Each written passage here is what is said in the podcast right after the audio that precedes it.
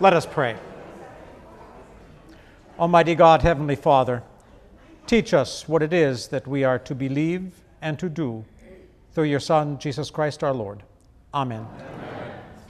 Okay, good to be with you this morning. Uh, Pastor Bruzek is away, um, and uh, he's been talking about death and dying and that prospect. Okay, so I thought I'd kind of follow up on that a little bit and uh, talk about the Christian funeral, because it's not something we often want to talk about, but we must. Okay? There is certainly something definite about dying. It is a transition, we would say, for Christians. I like to think that our sentences at some point have to have a period at the end. I was once, uh, I was once asking a fellow uh, person when I was in New York on, on our, at the college there uh, from the English department if she could give me a recommendation, something she liked to read, and she gave me a recommendation. And uh, uh, it was a, uh, book by uh, John Updike. And uh, I loved the novel, except there was one sentence that went on for two and a half pages. Um, I don't know if that's typical of his works, okay. but there was something unsettling about that. Okay? We want a song that has an ending to it. We want to hear a piece of music. Uh, one of my favorites is Shostakovich's Fifth Symphony. Okay, he uh, he wrote that sort of uh, in his own little way of protesting against the communist regime in the Soviet Union. Uh, he had his Fourth Symphony all ready to go, but the censors he knew wouldn't it, it wouldn't fly, and so he kept that under wraps for several decades.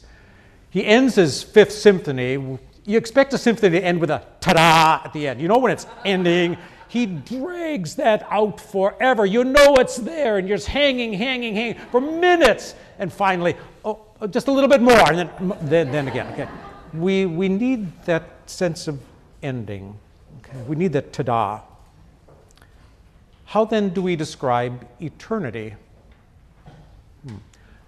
Give you two examples here and I think, in my opinion, as far as the things I've read, these are the two best endings to works of literature that I've come across. One is by St. Augustine, his conclusion to the city of God. That city shall have no greater joy than the celebration of the grace of Christ, who redeemed us by his blood. There shall be accomplished the words of the psalm Be still and know that I am God. And when we are restored by him and perfected with greater grace, we shall have eternal leisure to see that he is God. And know a Sabbath that shall be brought to a close not by an evening, but by the Lord's day, as an eighth and eternal day, consecrated by the resurrection of Christ, and prefiguring the eternal repose not only of the spirit, but also of the body there we shall rest and see, see and love, love and praise. This is what shall be in the end without end. For what other end do we propose to ourselves than to attain to the kingdom of which there is no end? I think I have now, by God's help, discharged my obligation in writing this large work. Let those who think I have said too little, or those who think I've said too much, forgive me. And let those who think I have said just enough join me in giving thanks to God. Amen. Just before that, however, he also took up the issue of in eternity, will we have any sense of our past? Will we remember? And he says, yes, we must, or we wouldn't have any sense of the mercy of God. We say in the Creed, for us and our salvation, Christ became incarnate. Christ forever will have the wounds that will never be forgotten. Okay? So, yes, eternal rest, but eternal rest in the mercy of God, which certainly must remain a mystery because we have not experienced you know, the fullness of what all of that is.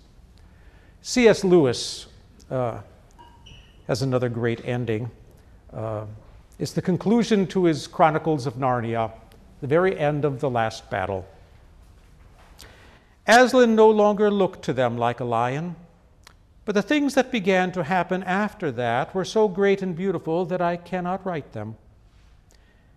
And for us, this is the end of all the stories, and we can most truly say that they all lived happily ever after. But for them, it was only the beginning of the real story. All their life in this world and all their adventures had only been the cover and title page. Now, at last, they were beginning chapter one of the great story, which no one on earth has read, which goes on forever, in which every chapter is better than the one before. I like that. Okay. I'm going to talk a little bit about the Christian funeral this morning. My basic question is why do we even have a funeral? There is what I think a rather disturbing trend around these days, even in Christian circles, that goes something like this I don't want any gloom and doom at my funeral. Okay? I want all, all to be happy. Okay? I want, I want it to be an affirmation of life. That's not biblical because we all experience loss and pain when a loved one dies. And we can't sweep that under the rug. We have to address that straight on with the same gospel that we proclaim, you know, what happens to our loved one, we have to then preach to ourselves too, okay? And so we have to take all of that as part of one thing. So I'm going to, say, make the claim here this morning that the Christian funeral must accomplish at least three things. One, it has to allow space for godly lamentation and grieving in the face of loss. And we'll see how the Bible itself leads us in that direction. Two, we have to affirm the destiny of the deceased in Christ. We dare not forget the person in the casket. Okay, we have to have a clear understanding of what Christ has done for him or her. If that isn't accomplished, why are we here? And then number three, apply the comfort of the gospel I'd like to use Pastor Bruzik's phrase here, the touch of Jesus to those living with loss and pain, because it is really tough. Okay? It's tough even among very firm and lifelong Christians, Lutheran Christians. Um, I was a parish pastor for 24 years, uh, 16 of which in Lexington, Kentucky. I, I remember uh, one of our faithful members served as an elder in the congregation, you know, you, an office in the church, you, you name it.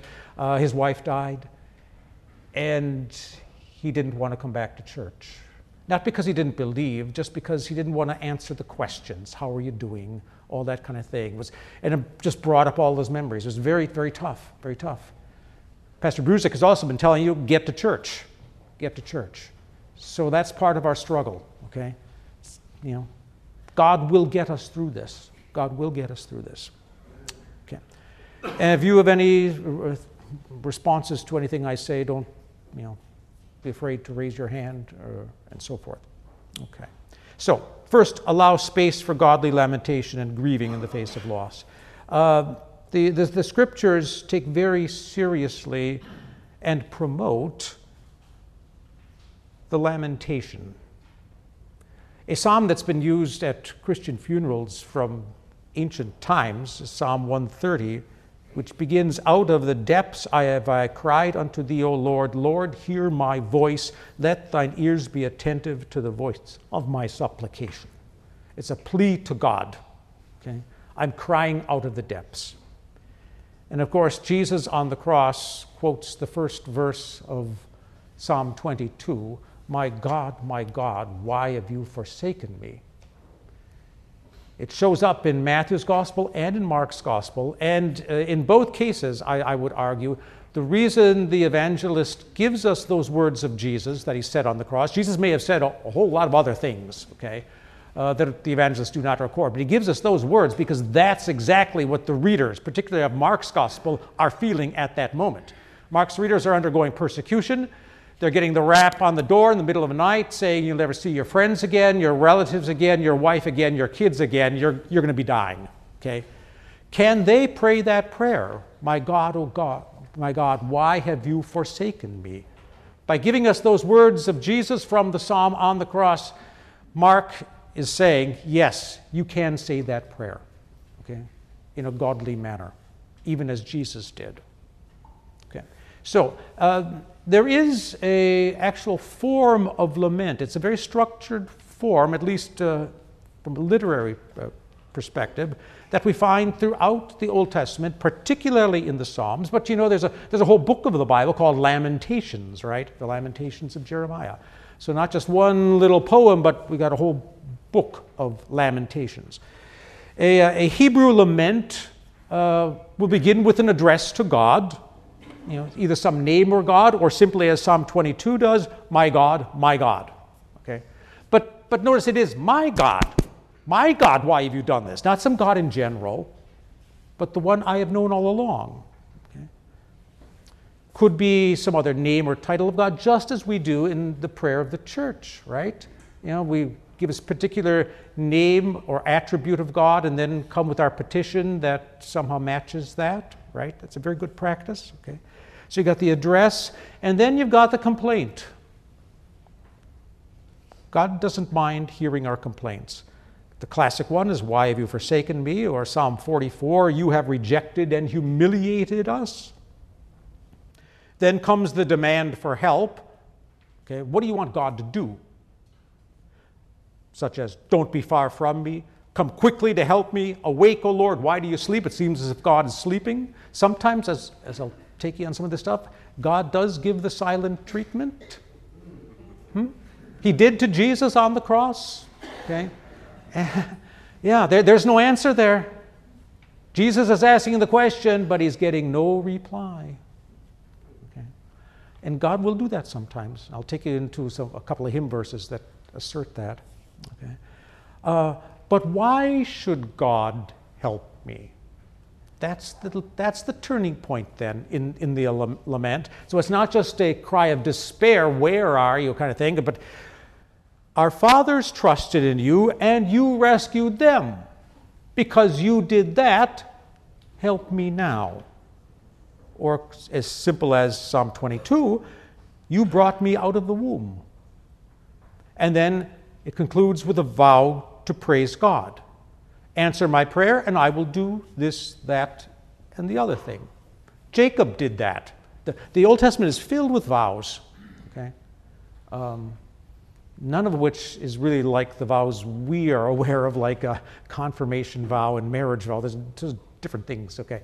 Um, Jacob, at the, and the vision of the ladder to heaven, as he's running away from, from Esau, he says, God, bring me back to this place, and uh, my vows, I'll give you 10%. Okay. Okay. All right. He did, by the way. He fulfilled his vow. Okay. Okay. Um, so, a, a, a good example where all this comes together is Psalm 13. Got at the bottom of your page. How long, O Lord, will you forget me forever? How long will you hide your face from me? How long must I take counsel in my soul and have sorrow in my heart all the day? How long shall my enemy exalt over me? Then the demand for help. What so, what he wants God to do. Consider and answer me, O Lord my God. Light up my eyes, lest I sleep the sleep of death, lest my enemies say, I have prevailed over him, lest my foes rejoice because I am shaken. Why should God do that? Because I've trusted in your steadfast love. My heart shall rejoice in your salvation. And some Psalms are much more explicit on this, what God has done in the past, but I think it's already there. How in the world can he call God his salvation unless God has already done some saving? Right? Uh, so it, this pre- presupposes a history of God and the individual. And then the vow I will sing to the Lord because he's dealt bountifully with me. Okay. This basic form of the lament shows up in the collects of the church. We say at least two every Sunday morning. There's always the collect of the day, right? uh, comes right after the uh, Gloria in Excelsis, okay, before the first scripture reading. And then after communion, we have a post communion collect. That one generally remains the same. Okay. But these parts are all there. So there's an invocation, some word for God, who we're speaking to the Father, the Son, the Holy Spirit, the Holy Trinity. Then an acknowledgement, a description of a divine attribute that relates to the petition. In the uh, ancient Latin form of these, it's the qui, the who. Then the petition, usually very terse, just for one thing.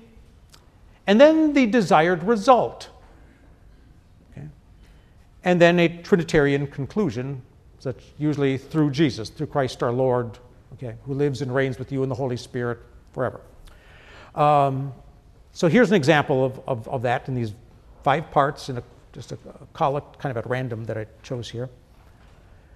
Merciful Father, who has given your only Son as a sacrifice for sinners, grant us grace to receive the fruits of his redeeming work with thanksgiving, that daily we may follow in his way through Jesus Christ our Lord.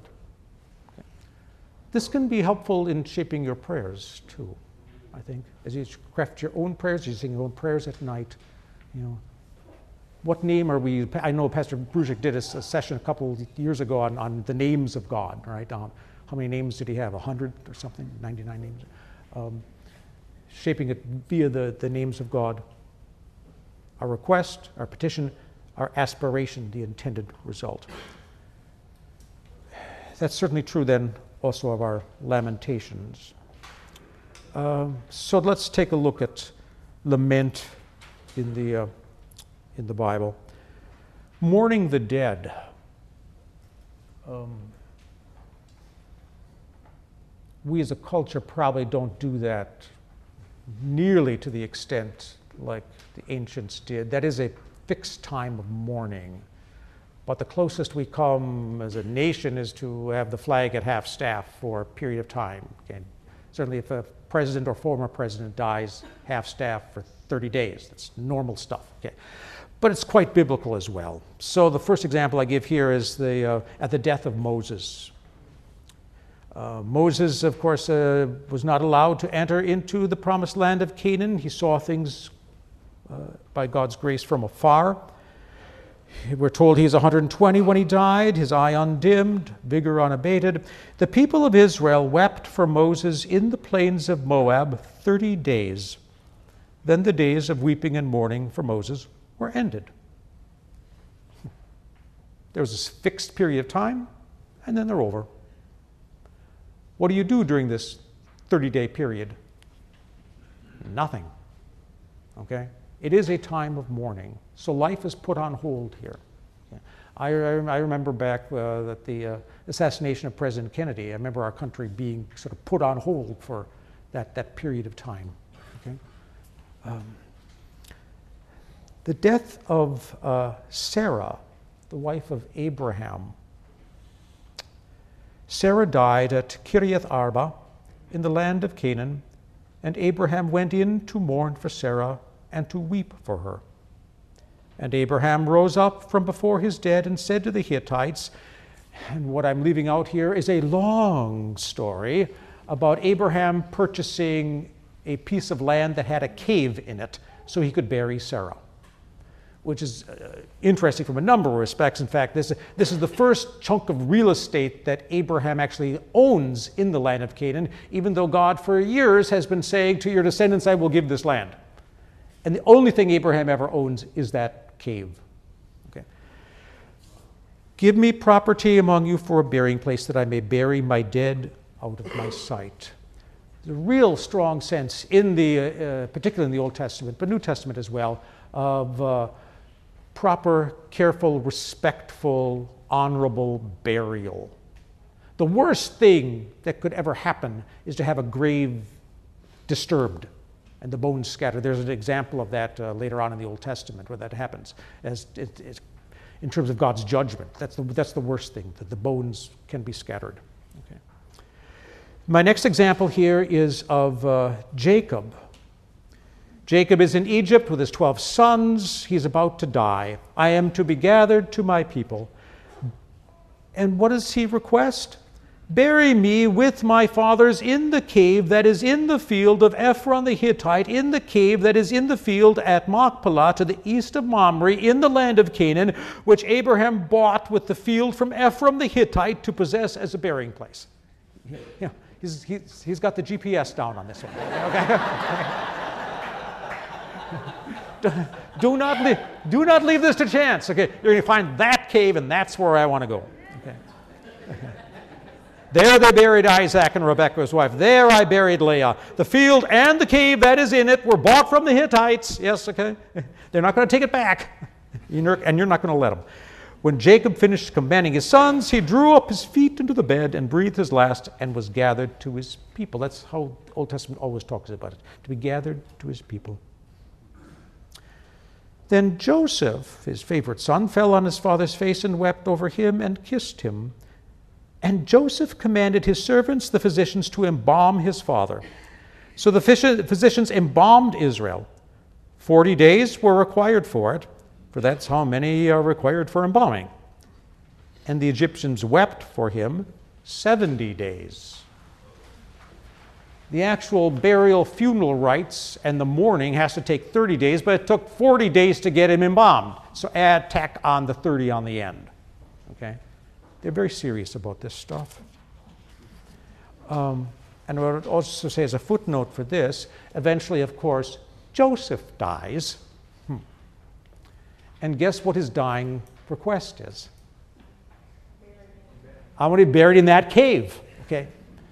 His coffin stays in Egypt for 400 years, folks.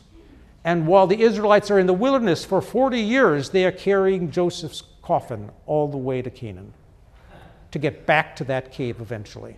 Crossing the, it crossed the Jordan River under Joshua. Now, very important. What do you do during a period of mourning? Next page. Example from the book of Job. You probably know the basic outline of the book of Job. Satan had come to God and said, uh, You know, you got this guy, Job, fine, upstanding guy, says his prayers, okay, good to his kids, does all everything right. That's because you keep giving him goodies. Let me take the goodies away and we'll see what he's really like. So God says, have Adam, you just can't take his life. After two rounds of taking away stuff and giving him sores all over his body, we get the story here. He's sitting with pieces of broken pottery, scraping himself.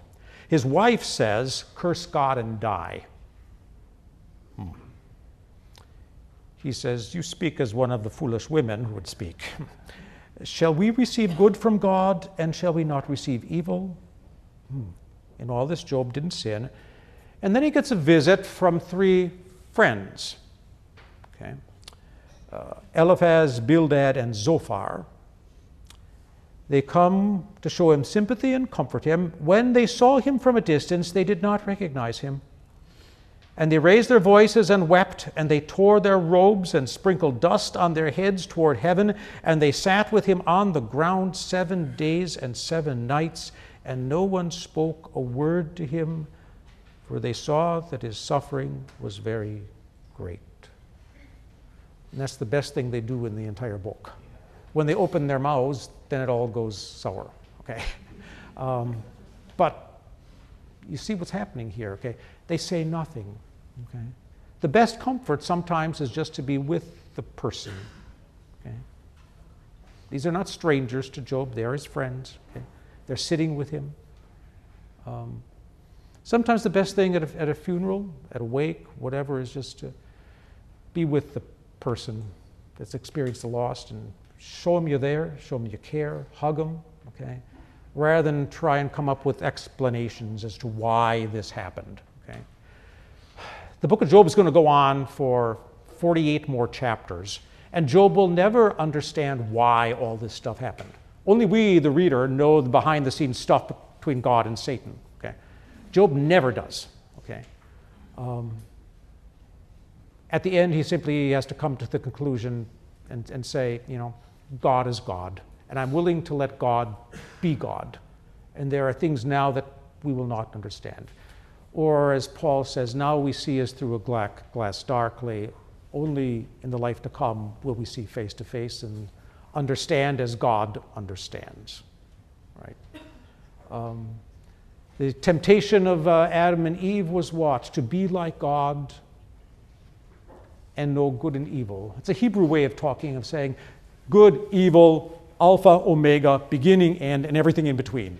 God created the heavens and the earth and everything else in between. You know? So it's, hmm, we can't handle knowing everything because we're mortals. Okay?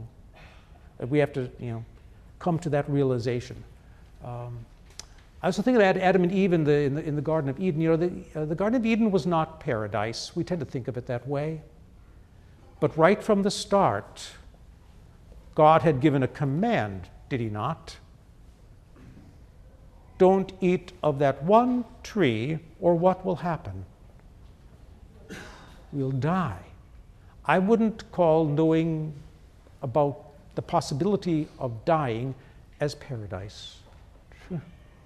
No. No. There's a, thus, there's a line from the historic Easter Vigil. The one in LSB shortens things considerably. Uh, there's a terrific line in there that, and it's kind of odd at the same time, that says of uh, what happens in the Garden of Eden, oh happy fault of Adam that brought about so great a Savior. Oh happy fault that begins the process of, re- of reversing the situation where there's any kind of threat hanging over us. That's gone in Jesus now. It's gone. It's gone. Thus, I like to say we get more than Adam and Eve lost, which is, I think, I think terrific. Okay.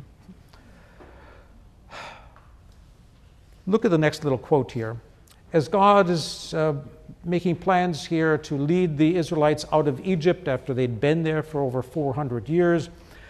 This is the uh, line out of the, uh, the encounter between God and Moses at the burning bush, and this amazing uh, statement by God here to Moses I have surely seen the affliction of my people who are in Egypt, and have heard their cry because of their taskmasters. I know their sufferings. Now, that's not an intellectual knowledge. Of course, God knows everything, you know, from the head stand. That means He experiences them. Okay? In the same way that it says uh, in Bible speak, uh, Adam knew Eve, his wife, and she conceived. Well, we know what they did. Okay, uh, so it's, it's um, so it's experience is what's involved. Uh, this is a, an incredible thing here uh, in Christianity that God feels and knows our sufferings. And we see in the book of Romans by Paul, Paul says, of course, rejoice with those who rejoice and weep with those who weep. That might take something out of our day to do, okay? Spend time weeping with those who weep rather than give easy uh, answers. Okay? Sometimes their words are not sufficient. Paul himself ad- admits that when he says that the Spirit prays within us with sighs too deep for words, because we can't always find the words. This also means that uh, we stand back and we say that there are greater purposes of God, as, as Job would have to come to that conclusion too. But I see a contrast here uh, also bet- between perhaps two different worlds of thinking. Okay, and I'll give you examples here of two monuments in New York. Uh, before coming here, I was I taught at our then sister school in Bronxville, New York, um, and it leads you to two monuments. Uh, one is the main monument at uh, Columbus Circle. It's kind of the de facto entrance to uh, Central Park. Okay? and it was uh, erected in 1913 uh, in remembrance of those who died in the Spanish American War, particularly on the battleship Maine, which started the whole thing. It was a terrorist attack, and scholars debate you know, the ins and outs of it all, or whether the Spanish American War was even a just war. I'll leave that all aside. Okay. It was uh, American sailors perished on the USS Maine in Havana Harbor. That much is certain. This monument is erected to celebrate that. And I give you the quote that is on the back side of the monument. To the free men who died in the war with Spain, that others might be free. Hmm. What's that saying? What claim is being made there? And, and it's thinking about the future, and thus there's a, there's a reason behind things, okay? That the death of some brought about a greater, a, great, something greater yet to come. Okay? I think this does come out of a, a general Christian worldview. There's nothing, there's nothing particularly religious or Christian about the inscription, but it comes from a different perspective that there are bigger causes and, and things out there. I'd like you to contrast that with uh, probably the more famous one these days, and that's the uh, 9 11 memorial in lower Manhattan. Been there many, many times, saw the whole thing being constructed and, and the cleanup and all, and all of that kind of, kind of thing. Give you two quotes here. Um, as, as you may or may not know, uh, the Twin Towers, uh, the footprint of the Twin Towers were kept on the, on the ground, okay, the exact dimensions, and there are two huge uh, square, as you see in the pictures, um, waterfalls going down. And here's the explanation of it. So, first from the chairman of the Memorial Foundation. Both the waterfalls and the name panels will be backlit at night, giving them a glow that will reinforce the, that the memorial is about the absence of the 2,982 people that were lost. In other words, that the memorial is simply to remind us about lives lost. Then from the architect himself. I'm hoping the sound of the water will create a sense of place and being somewhat buffered for, from the city beyond while still being firmly within it, creating an environment that is conducive to contemplation in the middle of the city. It certainly accomplishes that. It is a very quiet, respectful place. One of the things I wanted the water and the design to do is to mark a continuous sense of absence. These voids, even though water falls into them, never fill up. They always remain empty, and that was very important to me. In other words, this is showing us lives gone down the drain. It's, it's a very different kind of perspective, very different kind of worldview. Okay? That there's any purpose behind these lives that were lost. Okay? Just lives forever down the drain. New Testament stuff. How do, uh, how do people express their grief? Well, let's take a look at Jesus. When Jesus came to Bethany, he found that Lazarus had already been in the tomb four days. Jesus actually took his time getting there. Bethany was near Jerusalem, about two miles off, and many of the Jews had come to Mary and Martha to console them concerning their brother. When Jesus saw Mary weeping and the Jews who had come with her also weeping, he was deeply moved in his spirit and greatly troubled. And he said, Where have you laid him? They said to him, Lord, come and see. Jesus wept. So the Jews said, See how he loved him. Having space to grieve is important. It was important for our Lord. Okay? And the folks got the message. See how he loved him. Of course, Jesus will go on to raise Lazarus, but we shouldn't fast forward to that point so quickly, okay? That little verse is the shortest in the Bible, of course, uh, Jesus wept, okay? Shows not only that he's human, but that what God had said to Moses still remains. I know their sufferings. Okay? I know their sufferings. Then uh, the incident out of the book of Acts here. Um, where uh, Peter raises Tabitha to life. Um, so there was in Joppa a disciple named Tabitha, which also means Dorcas. She was full of good works and acts of charity. In those days she became ill and died, and when they had washed her, they laid her in upper room, going through the proper burial practices. Since Lydda was near Joppa, the disciples, hearing that Peter was there, sent two men, saying, Come, to us without delay. Peter rose and went. When he arrived, they took him to the upper room. All the widows stood beside him, weeping and showing tunics and other garments that Dorcas made while she was with them. Then Peter put them out and prayed and said, Tabitha, arise. But all the normal stuff continues. Okay? Even though we should not take the Peter putting them out of the womb uh, as uh, sort of a down putting their mourning. Okay? He wants clear space to pray. Okay? And he wants to focus on what God's will here might, might be. But all the other trappings must remain. Okay? And then he presents her alive. In terms of hymns, okay, um, two jump out at me that pick up this theme of lamentation and godly grieving, letting God know our cries. Uh, one is from the time of Luther. I'm giving you the second stanza here. It's, it's rarely sung anymore. Okay. Um, in the midst of death's dark, dark vale, powers of hell o'ertake us. Who will help when they assail? Who secure will make us? Thou only, Lord, thou only.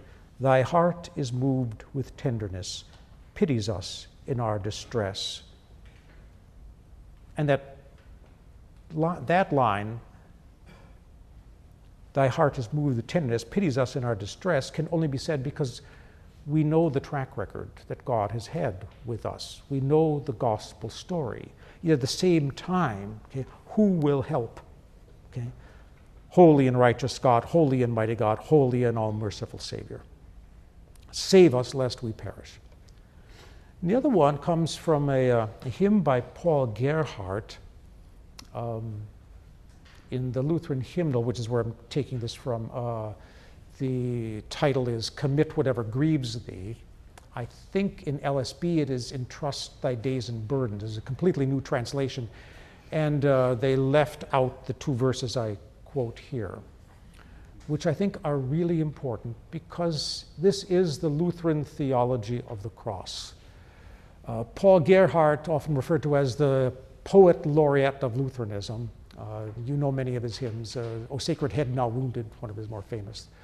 Um, uh, he, he was a pastor in, in Germany in the six, 1600s.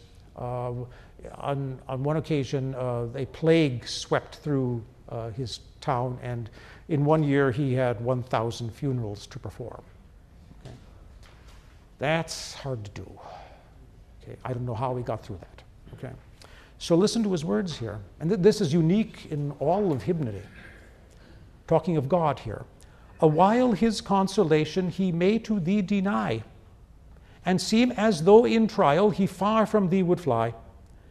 A while distress and anguish may compass thee around, nor to thy supplication an answering voice be found.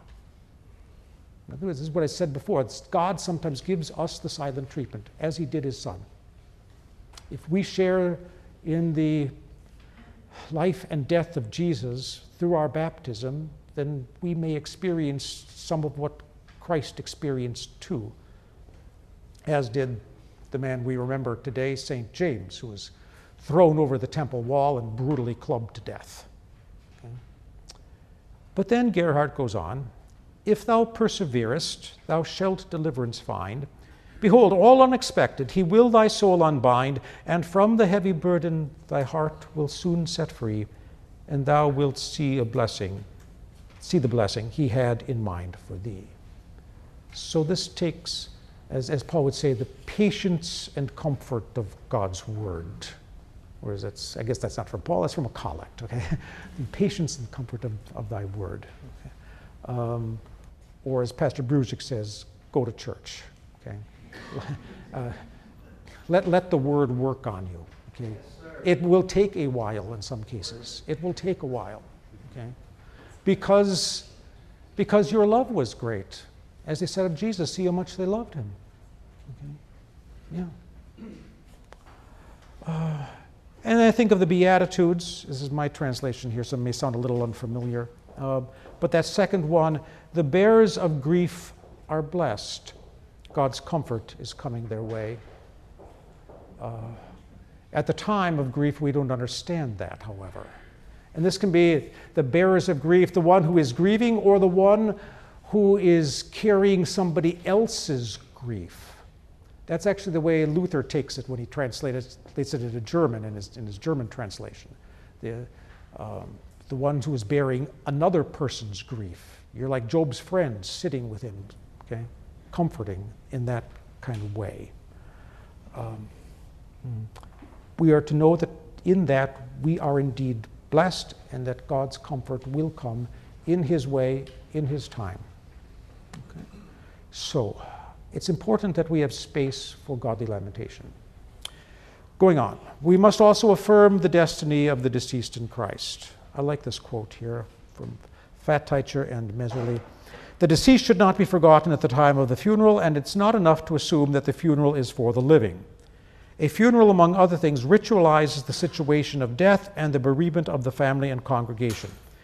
In the burial service, we say what we would have said at the moment of death had we been present. Okay. So we dare not leave a funeral wondering about what's happening to our loved one who was baptized and nourished in Christ for his or her entire life. Okay. We have to say very clearly, you know, where this person is. And, uh, and on that, Scripture, is, and sometimes Scripture is very clear, and sometimes it doesn't always answer our questions. It says this of the deceased Blessed are the dead who die in the Lord. They rest from their labors, their deeds follow them. Or Paul, none of us lives to himself, none of us dies to himself. If we live, we live to the Lord. If we die, we die to the Lord. So then, whether we live or whether we die, we are the Lord's. For to this end Christ died and lived again, that he might be Lord both of the dead and of the living. Uh, next quote from Paul in Philippians. Paul is sort of struggling. Uh, you know, I'd, I'd really like to be with Jesus. He says, uh, so he's struggling. I'm, he says, I'm torn. Which I choose, I don't know. I long to depart and be with Christ because that's far better but to remain in the flesh is more necessary for you, so I think that's what God will have me do. Just stay working here. But he, we do have Paul's words here that hmm, he knows that at one point he will depart and be with Christ. That being with Christ, however, is always you as a person, okay? uh, which is it's not you, the soul, not you, the body, but you, the person. The only person I'm looking at is both soul and body right now. Okay? That's not the Greek view. and this, this, is, this is the tough one, because most folks think like Greeks and Romans. For the Greeks and Romans, the goal of everything is to be finally freed from your body and that your soul go on living in the afterworld. Okay. Well, what's the most important day on the Christian calendar?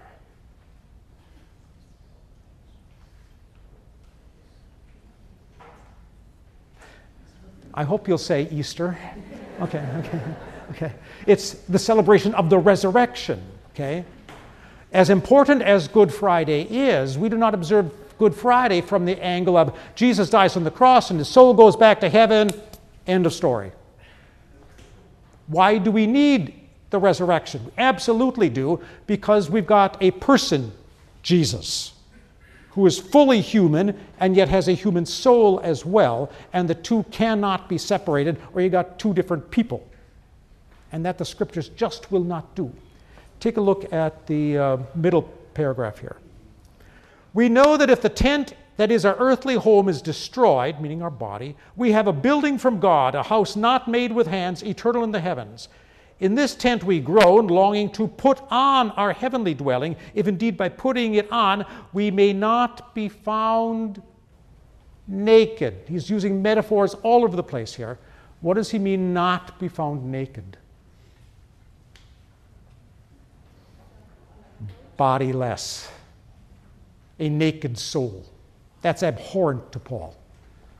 Paul cannot think of a human being that doesn't have a body and a soul. If you don't have a body, you're not human anymore, then you're like an angel. Okay? The two are always together. Okay? Jesus says, Today you'll be with me in paradise. So uh, look at Luther here. What does the word today means? It's true that souls hear, fear, fear, and see after death, but how this occurs, we don't understand. Abraham lives. God is the God of the living. Now, if one should say that Abraham's soul lives with God, but his body is dead, this distinction is rubbish. I will attack it. One must say the whole Abraham, the whole man lives. The other way, you tear off part of Abraham and say it lives. This is the way the philosophers speak. Afterward, the soul departed from its domicile, etc. He's quoting the Greeks, like Plato. That would be a silly soul if it were in heaven and desired its body. Okay? On the subject of what the dead in Christ experience, hmm, all we, we've got what Paul says. He knows he will depart and be with Christ. And can that be bad? No, that's glorious. That's, that's glorious. Okay. Um, I'd flip in the interest of time, which we're all just over anyway. Okay. Uh, got to go to part three. Okay, so we have to be very firm that the destiny of the deceased and that there is a resurrection of the dead at the end. Paul always wants to go to resurrection. Okay. From 2 Corinthians. Blessed be the God and Father of our Lord Jesus Christ, the Father of mercies and the God of all comfort, who comforts us in all our affliction, so that we may be able to comfort those who are in any affliction with the comfort with which we ourselves are comforted by God. For as we share abundantly in Christ's sufferings, so Christ through, Christ we share abundantly in comfort too. Okay. So the same proclamation of God's grace and mercy given to the deceased in baptism, the Lord's Supper, coming to church, receiving the means of grace, being surrounded by Christian people, loving them, praying for them, that same grace is there for those who are grieving as well. And that must be applied in a funeral as well. That we can thus, in the end, in God's good time, be able to bank on and affirm God's promises. I think of the Psalm 23 Take a look at Jeremiah 32 sometime. Jeremiah is sitting in jail as the Babylonian army is laying siege to Jerusalem, and he says, I want to buy a chunk of land. which he'll never see again. He will never. He never sets eyes on that. But again a long shadow, just like buying the cave. This is a it's a long section uh, of, of the, all the witnesses he gets, the, the exact legal documents, the deeds, the stamped, approved, everything, all signatures on there and everything uh, to, to make this official. He's banking on the future. It's a, it's a way of saying, yeah, we, God will get us through this kind of thing. God does actually hear our prayers. And then that, uh, that great uh, concluding passage there, which is often and rightly so uh, said at funerals He who did not spare his own son, but gave him up for us all, how will he not also with him graciously give us all things? Hmm. Yeah, he will. And nothing can stop us you know, from God's love getting to us. Right? But we need to keep saying it over and over. Mm-hmm. All right. Lord, remember us in your kingdom and teach us to pray. Our Father, who art in heaven, hallowed be thy name. Thy kingdom come, thy will be done, on earth as it is in heaven. Give us this day our daily bread, and forgive us our trespasses, as we forgive those who trespass against us. And lead us not into temptation, but deliver us from evil. For thine is the kingdom, and the power, and the glory, forever and ever. Amen.